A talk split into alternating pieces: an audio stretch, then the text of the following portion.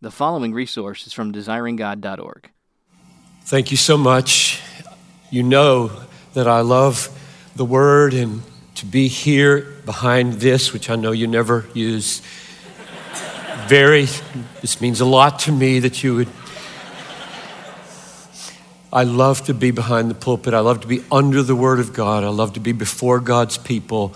And so I don't take for granted the privilege of standing before this precious body of Christ that Louie loves so much and God loves more. So let's pray again that God would come and help me and you connect in the Word. So, Father, I ask now that as we are in this series of Hope Has a Name, and the name is Jesus, that you would deepen and intensify and strengthen and release hope in every heart in this place. And that the upshot of that hope, according to this text, would be a kind of compassion and a kind of courage that is willing to suffer for the name. So come, I pray, and do that deep, hard, glorious, beautiful, Christ exalting work. I ask through Christ. Amen. So, as I understand the text we're going to be looking at, the theme over our time together will be the connection between hope and courage, or hope and compassion, or hope and love, or hope and sacrifice. All those pieces go together. Hope and joy, courage, sacrifice, love, compassion. That's all one package when Christ comes into your life. I know that, that I was listening to the message from last week, and uh, Louie said, we, we want to shift our language from hope for to hope in. And that is hope in a person, not hope for a successful year. Nothing wrong with a successful year, it's just the wrong priorities, a bad strategy, he said. And he and I know both, and you know, that when you hope in Jesus as the ground of your future, He's also what you hope for. Louie not denying that. He's just saying there's a lot of stuff to hope for that can preempt Jesus underneath and on the top and in front.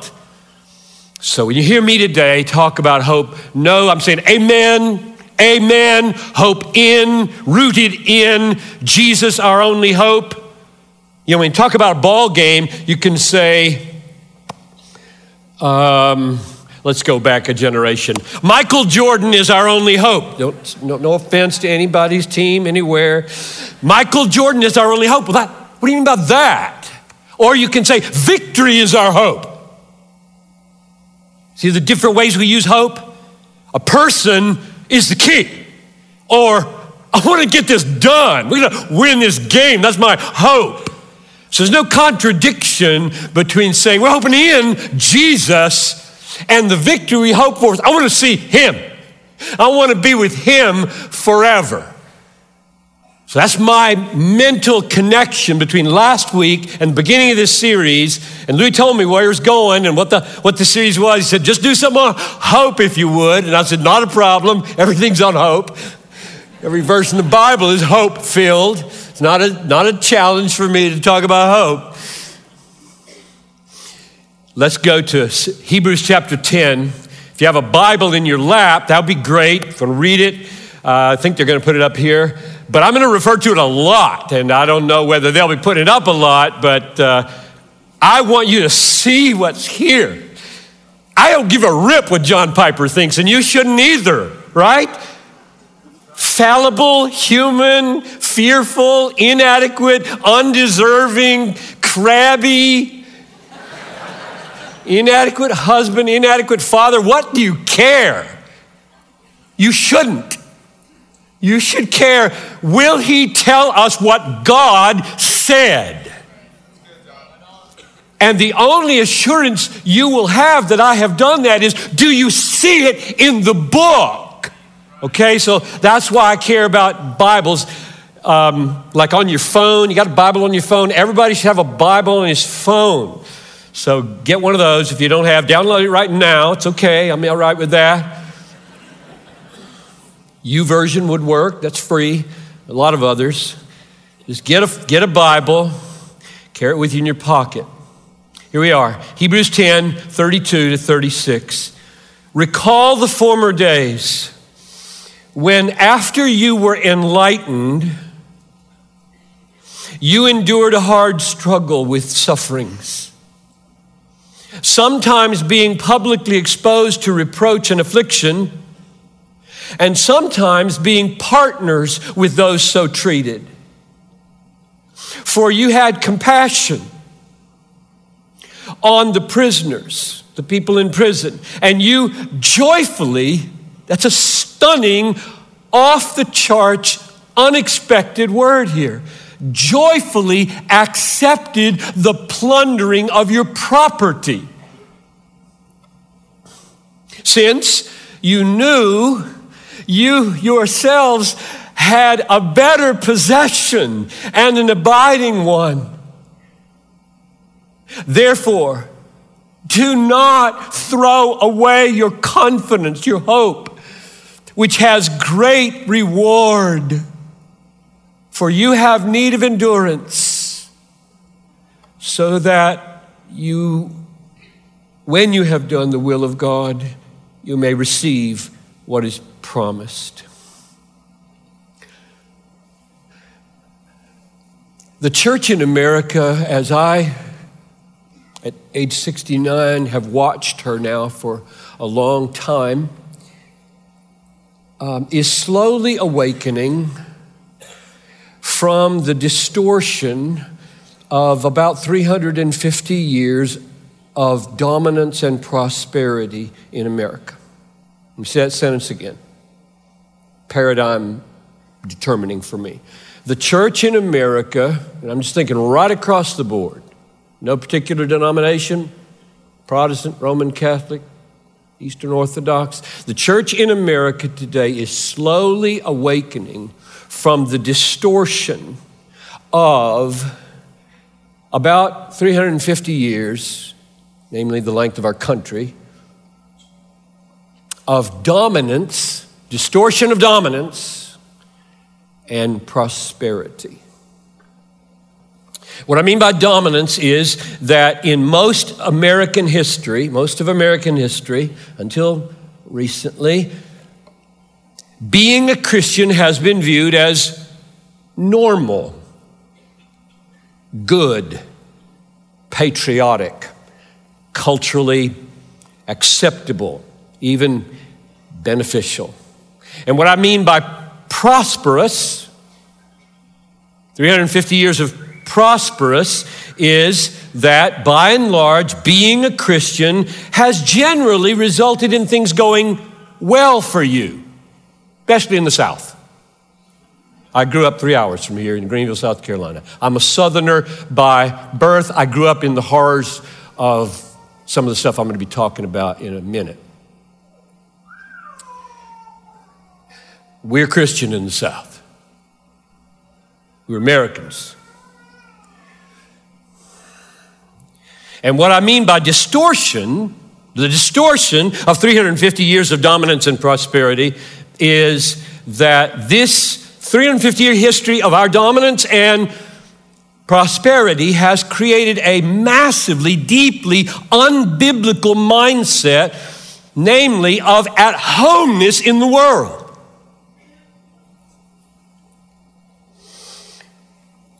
Hasn't been good for us we are suffering from it, prosperous though we be. So we're dominant culturally and prosperous materially, and we've come to feel at home. It's our land, our culture.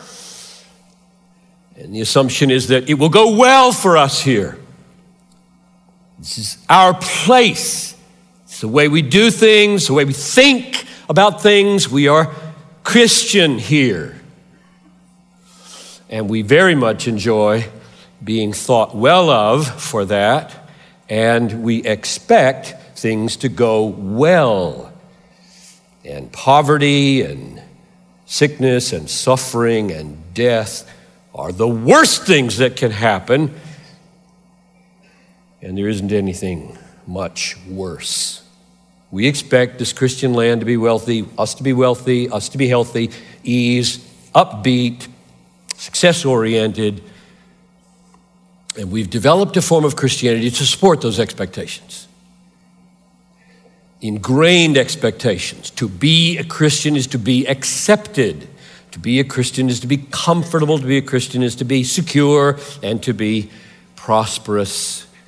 And that form of Christianity has focused mainly on how we feel and the needs, whether our needs are getting met. And then we, we sell this, we offer this to people, come and life will go better for you. It, by and large, in America for 300 years, the call to be a Christian has not been the call to be an alien.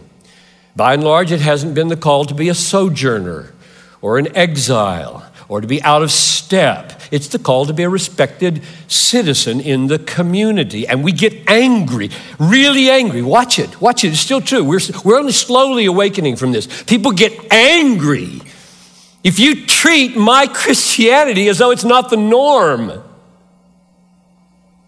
My views of things as not the norm. I get angry. You're taking away my culture. You're taking away my land, my history, get mad at you because I've developed a Christianity with assumptions that assume dominance and prosperity and normal and fitting in. This is our way here. You don't like it, go somewhere else.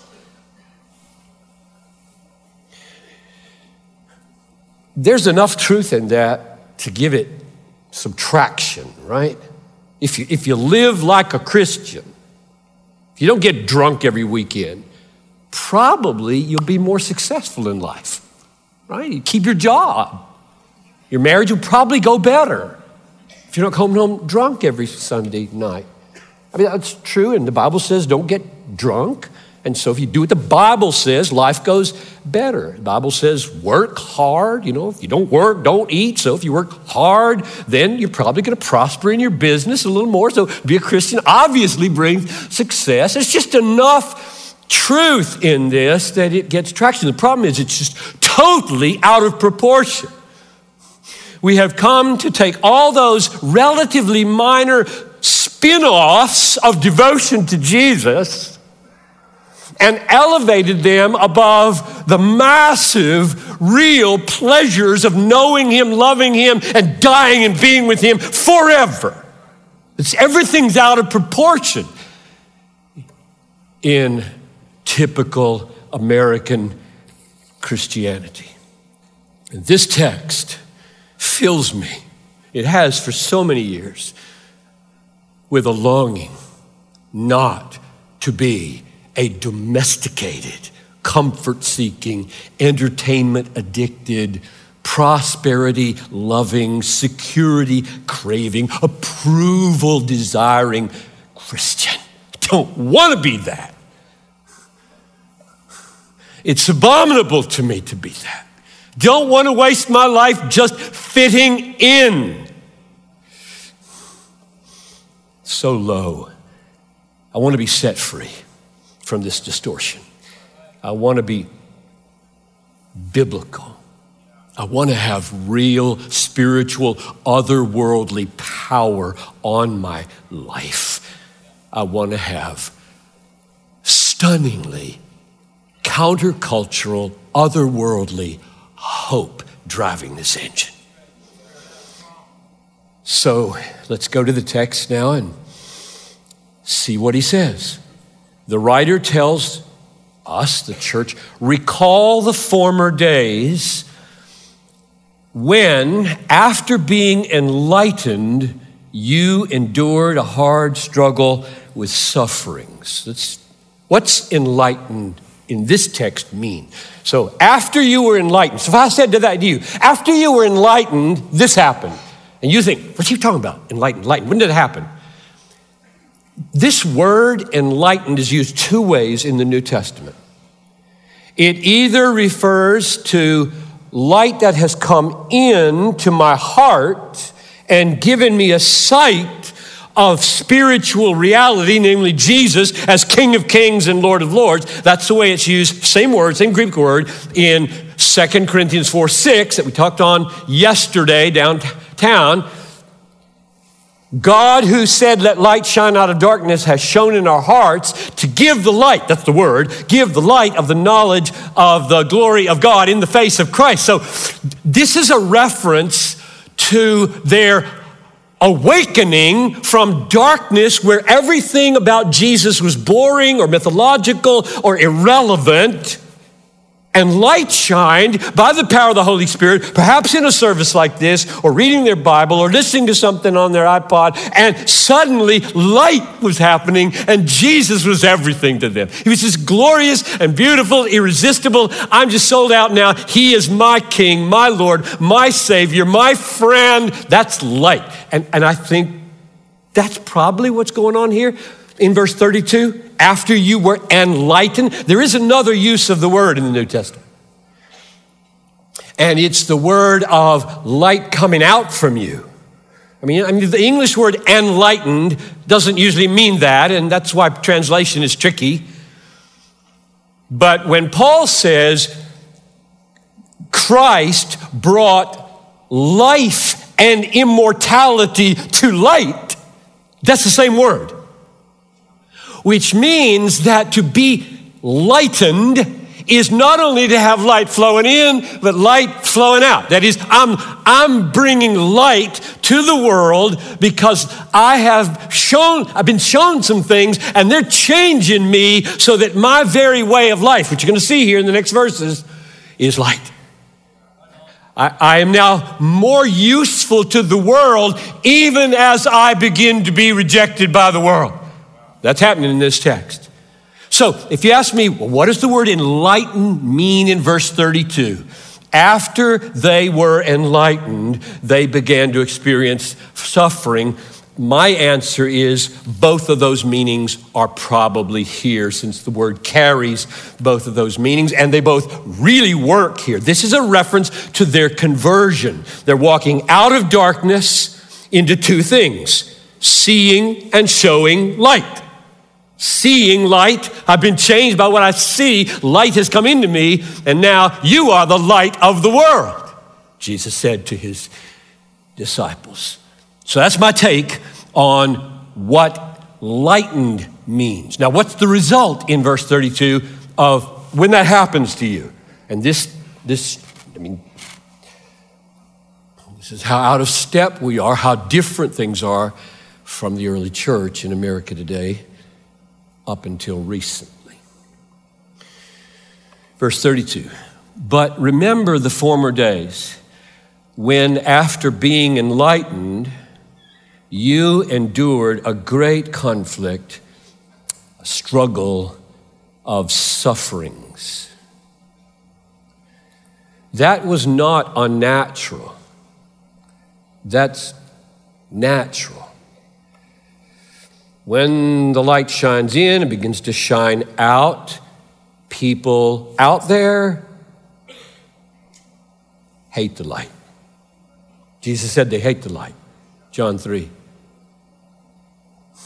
Which means that piece has largely been missing in American Christianity. Like, test yourself, just see where you are on this. I, am just, I'm, I'm an American through and through. I mean, I have to prick myself. I bleed American. I know that as soon as I go across a culture, go to another place, man, I, my assumptions in my life are just so American.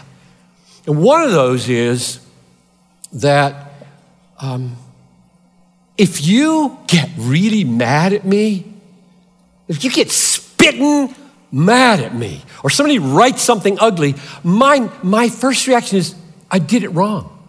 I said it wrong. I, I must have done something wrong because if I were doing it well, I would be winsome. I would be winsome. People will see my good works and give glory to my Father. That's Matthew 5 16. You know what's written just a few verses before Matthew 5 16. Let your light so shine before men that they will see your good deeds and give glory to your Father. Amen. American way. We always are approved. Verse 12, Matthew 5 says, Blessed are you when men revile you and persecute you and say, say all kinds of evil against you falsely on my account. Rejoice! That's exactly what's happened in this text. So Jesus said, Rejoice in that day, for great is your reward in heaven. That's Hebrews 10 34 in the mouth of Jesus 30, 40 years earlier. So,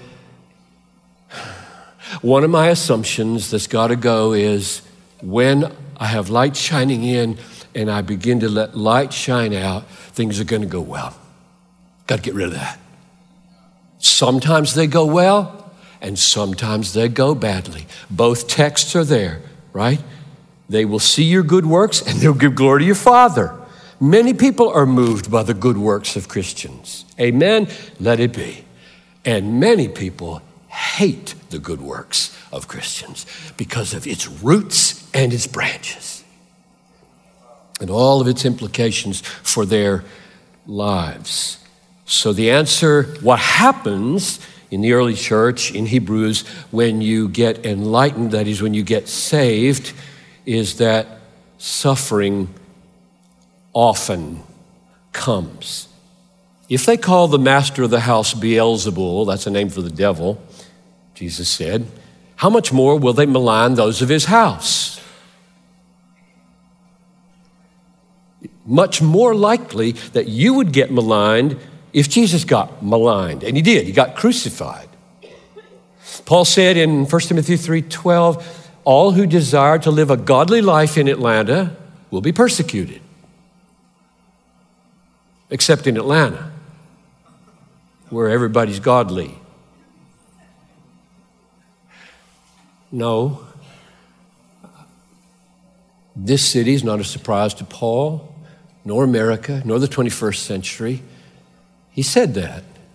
If, if there is no person finding your faith troubling, it's probably not showing very well. Woe to you when all men speak well of you, Jesus said. I didn't say that. Jesus said that.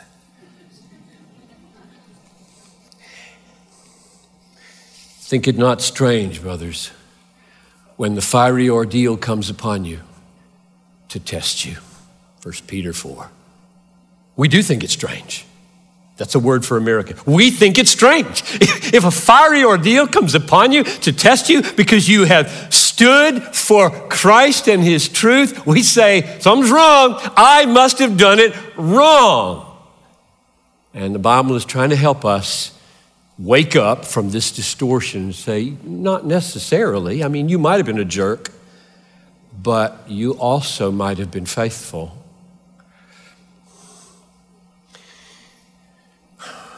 So when they were enlightened here, how did they suffer? How did they suffer? Verse 33 Sometimes being publicly exposed to reproach and affliction, and sometimes being partners with those so treated. For you had compassion on those in prison Verse 34. So they get two groups of people, right? You see those two groups of people? Some, because of their words or deeds or attitudes, don't know what it was, they suffered reproach, they suffered affliction, and they went to jail. And then you have another group of people who watch that happen and they have to decide do we identify or not?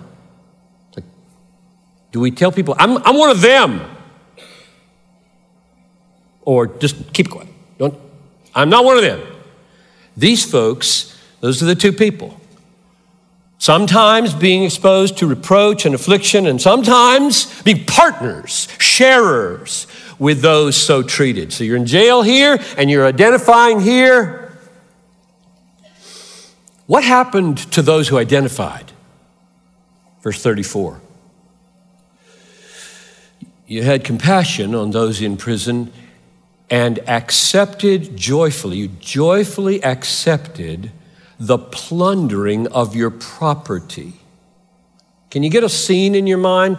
I've tried to picture it. What do you, what do you mean? What, what's going on here? So, some are in jail because they have vocalized their Christian commitments, and others are not in jail who share those commitments, and it says they had compassion on those who were in prison. Now, in those days, you know your history probably, it's only recently that prisons are as um, comfortable as they are. In those days, probably you, you didn't get any food in prison unless your family brought it.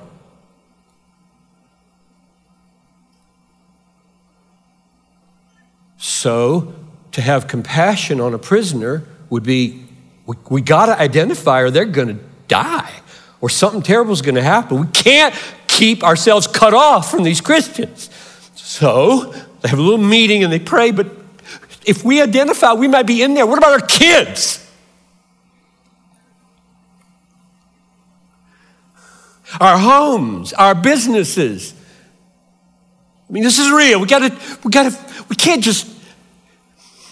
And I know Martin Luther lived 1500 years later and wrote A Mighty Fortress, but I think they sang it. Let goods and kindred go, this mortal life also, the body they may kill. God's truth abideth still. We're going to the prison. I was just blown away as your leader stood here talking about the philosophy of this church behind giving compassion trumps consumption. That's the text. You joyfully accepted the plundering of your property because you had compassion on those in prison. That's the text.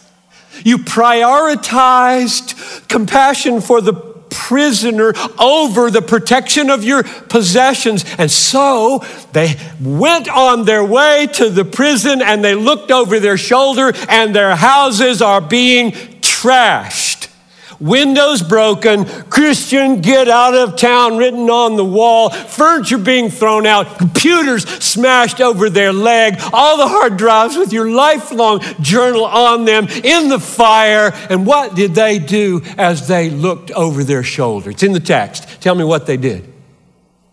They rejoiced.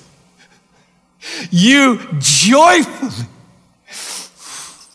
accepted the plundering of your property. Now that is so off the wall un American. I want that with all my might. I want that more than I want anything. I want to be the kind of lover of Jesus, the kind of hoper in Jesus, in Jesus, that if to follow him means to have my goods plundered, it will make my day. That's what it says. It just says it. They joyfully accepted the plundering of their property. How you doing, Atlanta? How is your faith? How is your priority? How is your consumption piece and your compassion piece? Your Christ piece and your worldly piece. We are so enslaved to our comforts and our securities and our acceptance in a world that has gone haywire we can barely navigate anymore. So they suffered in prison, and then they got their goods plundered outside of prison because they identified with those in prison. When they did this, where did they get that kind of courage? Where did that compassion come from? That's the next question. But before I ask it, Let's try to get real and practical here in America today. I stepped back and I said, okay, Lord, today, any corresponding situations to this in America, in Atlanta? And I thought of one, two, three, four, five. And they're all triggered by this very moment in my life. In fact, this moment in Atlanta and last Thursday and last Friday. And I'll just I'll mention to you, you test whether you think these are contemporary experiences of the text, because they are for me, and I commend them to you.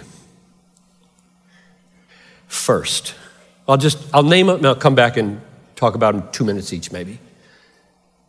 Ronnie Smith and Anita, killed a year ago in Libya. Unreached peoples being talked about downtown. Number two, slavery, the End It movement, human trafficking. That's number two. And, and it's on my front burner because Louie, it's on his front burner. It's on the student's front burner, red X all over the place, right? So, gotta, what's that? Number three, Lecrae confessing his abortion in his new song, Good, Bad, Ugly. Randy Alcorn losing his job over the abortion issue. Number four, race. I saw Selma on Thursday night. I lived Selma. I was on the wrong side. MLK Day tomorrow. Doing anything? Marking that day tomorrow? Change the world that I live in. The John Piper of age 19, 15, and the John Piper today are worlds apart on the race issue. And I'm so ashamed of the South I lived in. So ashamed. Me, I'm not talking, I'm not pointing any fingers. John Piper's language, John Piper's language was deplorable at age 14, 15, 16. My mother washed my mouth out with soap one time. Bless her heart.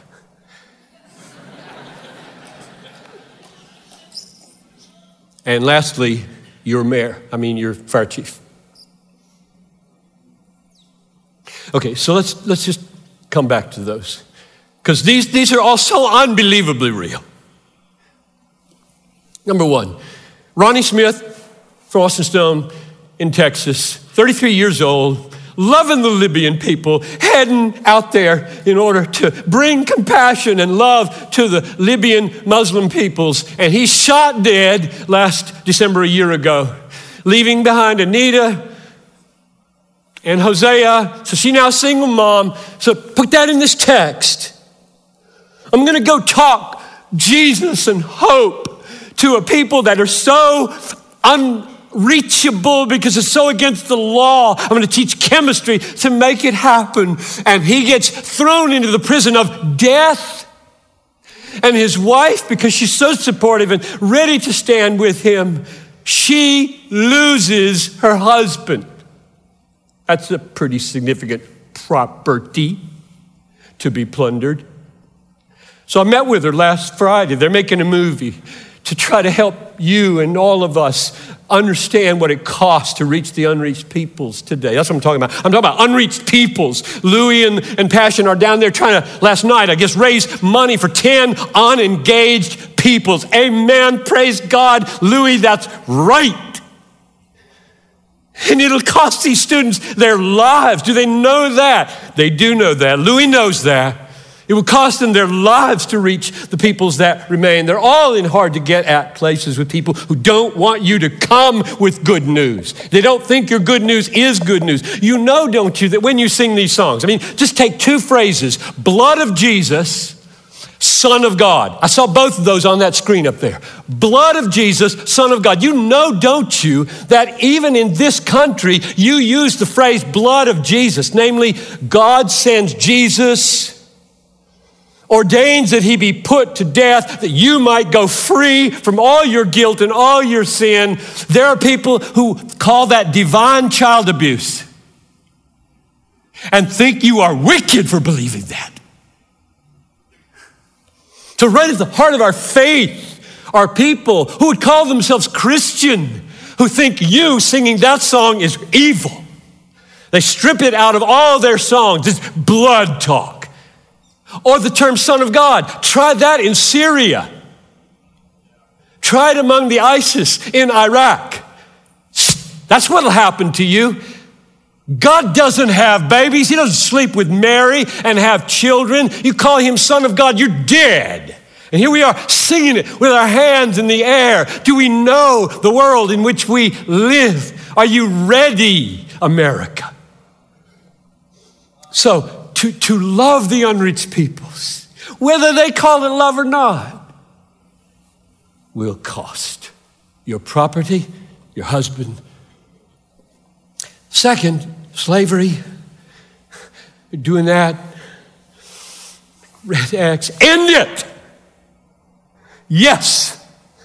Human trafficking. End it. Christ is on that. That end it. And if you get close enough to the real power brokers in Venezuela, you're dead. You touch our multi million dollar trafficking, you're dead. You're gonna stay on the movement? Red X, bang! Make my day. Yes. We're not playing games here. This is not a comfortable movement. If you think it's a comfortable movement, you're out of touch with the world. You're just a little teeny southern middle class, I fit in kind of Christian. Third, Lecrae, bless his heart. What would it cost him? How long did he think about writing that song? That he had an abortion with a girlfriend. Now, now he's got to tell his wife He's got to tell his mom, and he's going to sing about it in order to call all of you women and all of you men who have done the same thing to call you into the light of forgiveness. Because it's a sin to kill a baby in the womb. I hope, I hope for the day when the safest place is the womb, not the most dangerous place.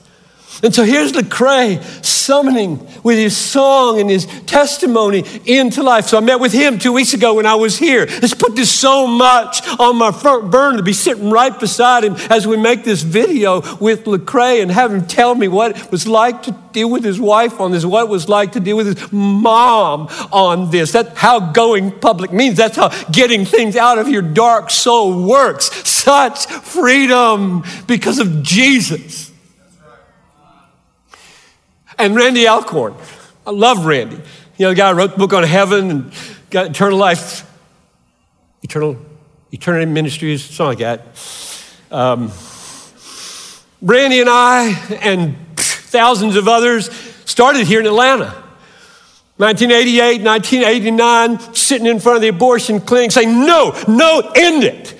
End it. We don't kill our children in this country. Oh, yes, we do. But we said, No, end it. Randy has so many injunctions against him. He had to quit his job because they were going to garnish his pay. He had to resign his pastorate. He's been living on minimum wage ever since in his structure that he's set up because to this day he would be called to account for that kind of investment. We will have our goods plundered. It may cost Lecrae.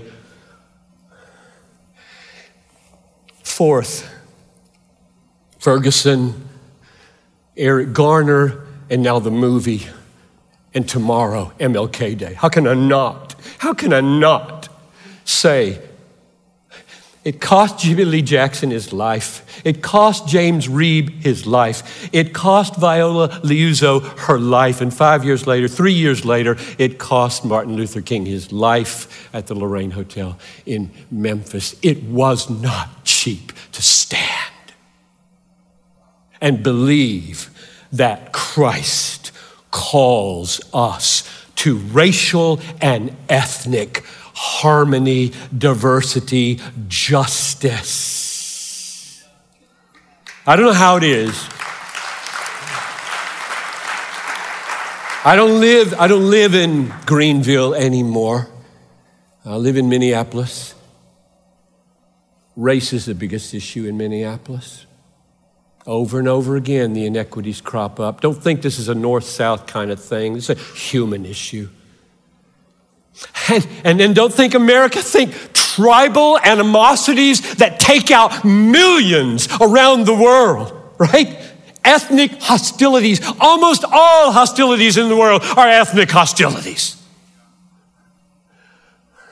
We, we have it so narrowed down to our little, little paradigm in America. We think black, white, and fix some laws. And this issue of human beings hating other humans who aren't like them is so endemic to our nature. Nothing should be clearer, but that the church doesn't buy that. The church, they hope in Jesus. They find their identity from Jesus, and whatever color or ethnicity they are, they are in Jesus. One hope, one church. So it's just huge, and it will cost you. Because I don't care how many wonderful laws have been changed in the last 50 years. There are people saying snide, dirty, low down, demeaning things behind others' backs at the place where you work to this very day. And how you respond to those slurs and those jokes and those prejudices will cost you. And then lastly, Kelvin Cochran.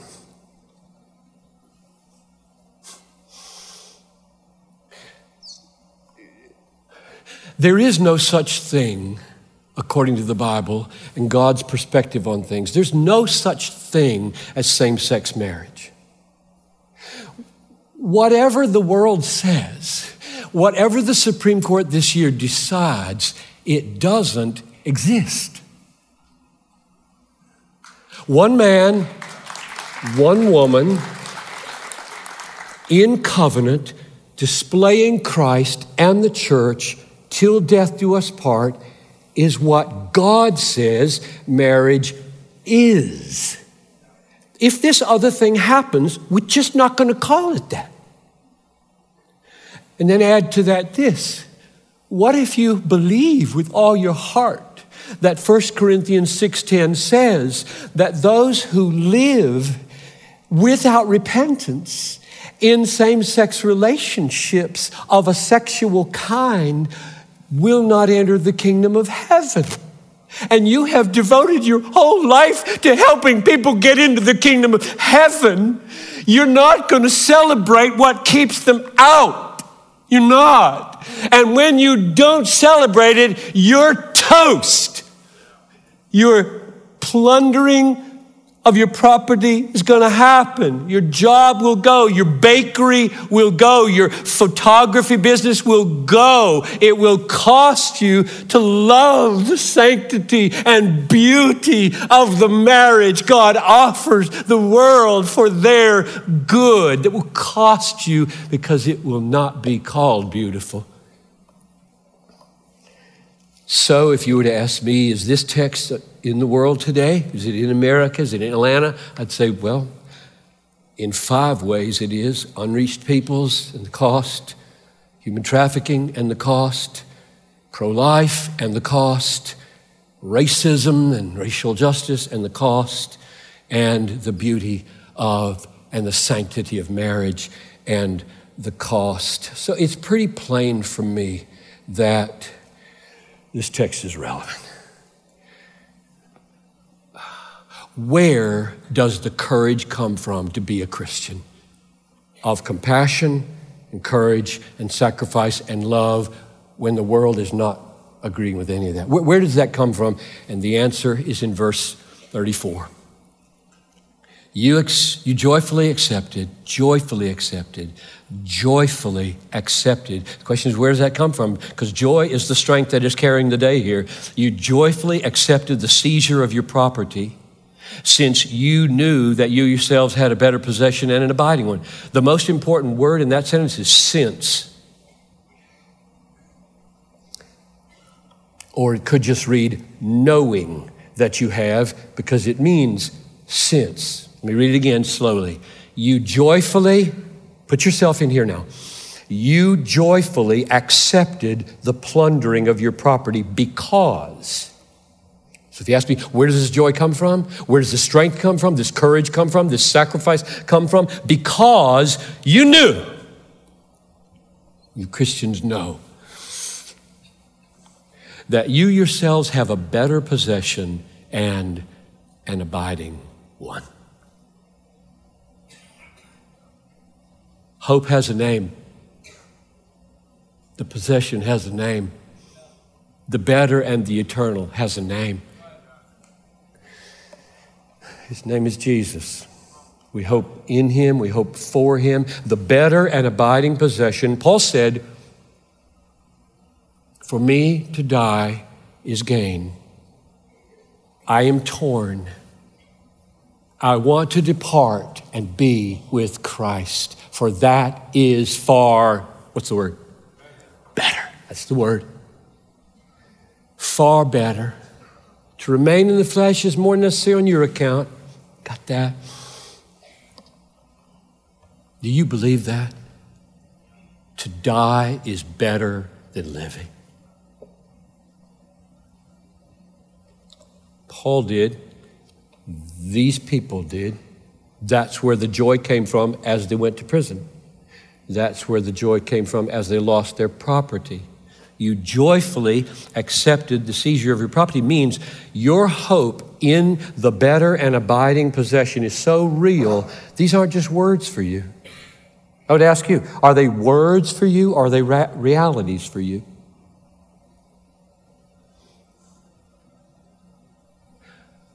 Is your possession beyond the grave more precious than anything this world offers? If it's not, you won't live like this.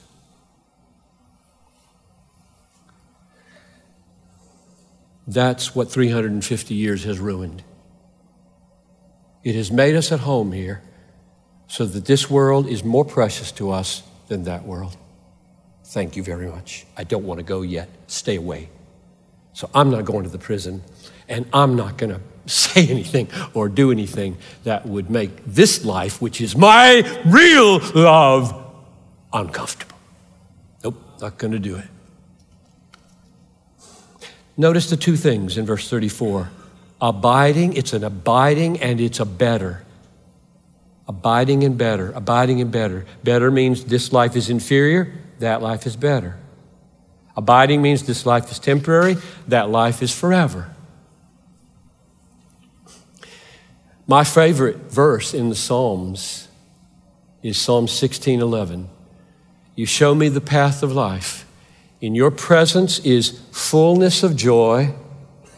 At your right hand are pleasures forevermore. Do you hear those two words? Fullness of joy, pleasures forever. Does that sound familiar to verse 34? Better and abiding, better, full, abiding forever. I'll just, let me throw this out.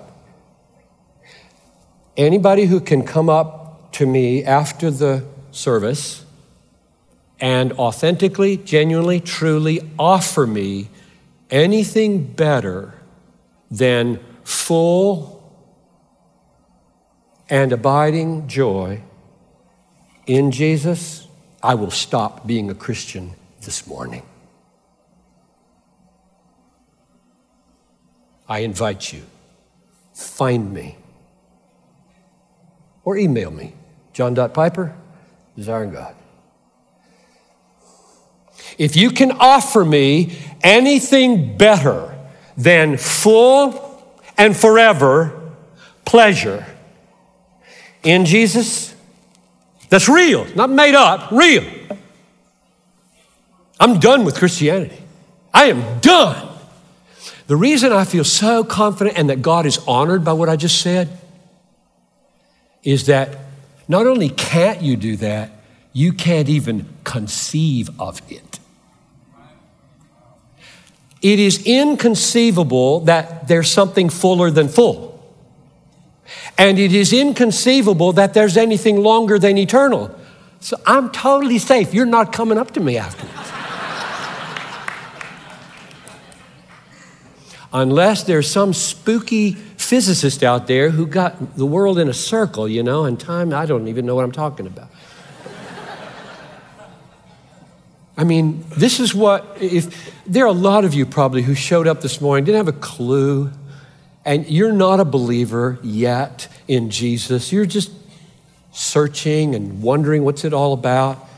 You need to hear me say that this hope that Louie is always talking about, this church believes in, and that can drive your life to be the most compassionate, the most sacrificial, the most risk taking, the most loving, the most countercultural life on the planet, that hope is full and forever. And there's nothing fuller than full. These people have found what every human being is looking for. I don't have any doubt that every human being in this room is looking for the very best happiness and the very longest happiness. Happiness that peters out on me after 80 years, no thank you. Happiness that could be improved upon, I want the other one. Everybody on the planet by God's design wants the best happiness and the longest happiness. Only Christians know this. It's Jesus. Jesus died to get that for sinners. You may sit there saying, well, there's no way, knowing what I've done in my life as a sinner, I could ever be the beneficiary of the fullest possible happiness and the longest possible happiness in Jesus because you don't know the crap that I have done in my life. And I say, oh, yes, he does. Oh, yes, he does, which is why this church loves to sing about the blood of Jesus because it was so infinitely costly that it can cover the very worst of lives and invite people out of the darkness of failing on every one of those five points. Failing on every one of those five points. Into the light of full and everlasting joy. So, in conclusion, as you enter this series on hope. I'm so excited for you. As you enter this series on hope, namely Jesus, got a name, as the Psalm, Jesus, the Psalm and the apex, the highest experience, the fullest experience, the longest experience, as you enter on a series on hope, I pray that the God of hope will release this church, this city, the church in America, release a tidal wave of Christian compassion and Christian courage as you bring hope to the broken and lost people of this city, as you bring hope to the lost and broken, unreached, unengaged peoples of the world, as you bring hope to the enslaved people who've been sucked into this massive, threatening machine of human trafficking, as you bring hope to the racial issues of the city and the South and the North and the world, as you bring hope to the sanctity and the beauty of God's plan for a Christ exalting, church displaying marriage. I pray that as you move into that kind of amazing release of hope, God will do. Verse 34. So, Passion City Church, may God cause you to joyfully accept the plundering of your property because you, you have a better possession and an abiding one. So Father, please, I'm, I know I'm preaching above myself, to myself mainly. I don't want to be simply a people pleaser in this world that's gone so awry that it will enslave its little girls and kill its unborn and strip marriage of its meaning and mess up race relationships and leave people in the darkness of lostness. I don't want to just be a part of any of that. I want to be so satisfied by Jesus that I am free to let goods and kindred go, this mortal life also, the body they may kill in Libya or anywhere else. Your truth abideth still, full, and forever. Jesus. In his name I pray. Amen. Thank you for listening to this resource from desiringgod.org. If you found it helpful, we encourage you to enjoy and share from thousands of resources on our site, including books, sermons, articles, and more, available free of charge. DesiringGod.org exists to help you treasure Jesus more than anything else, because God is most glorified in us when we are most satisfied in Him.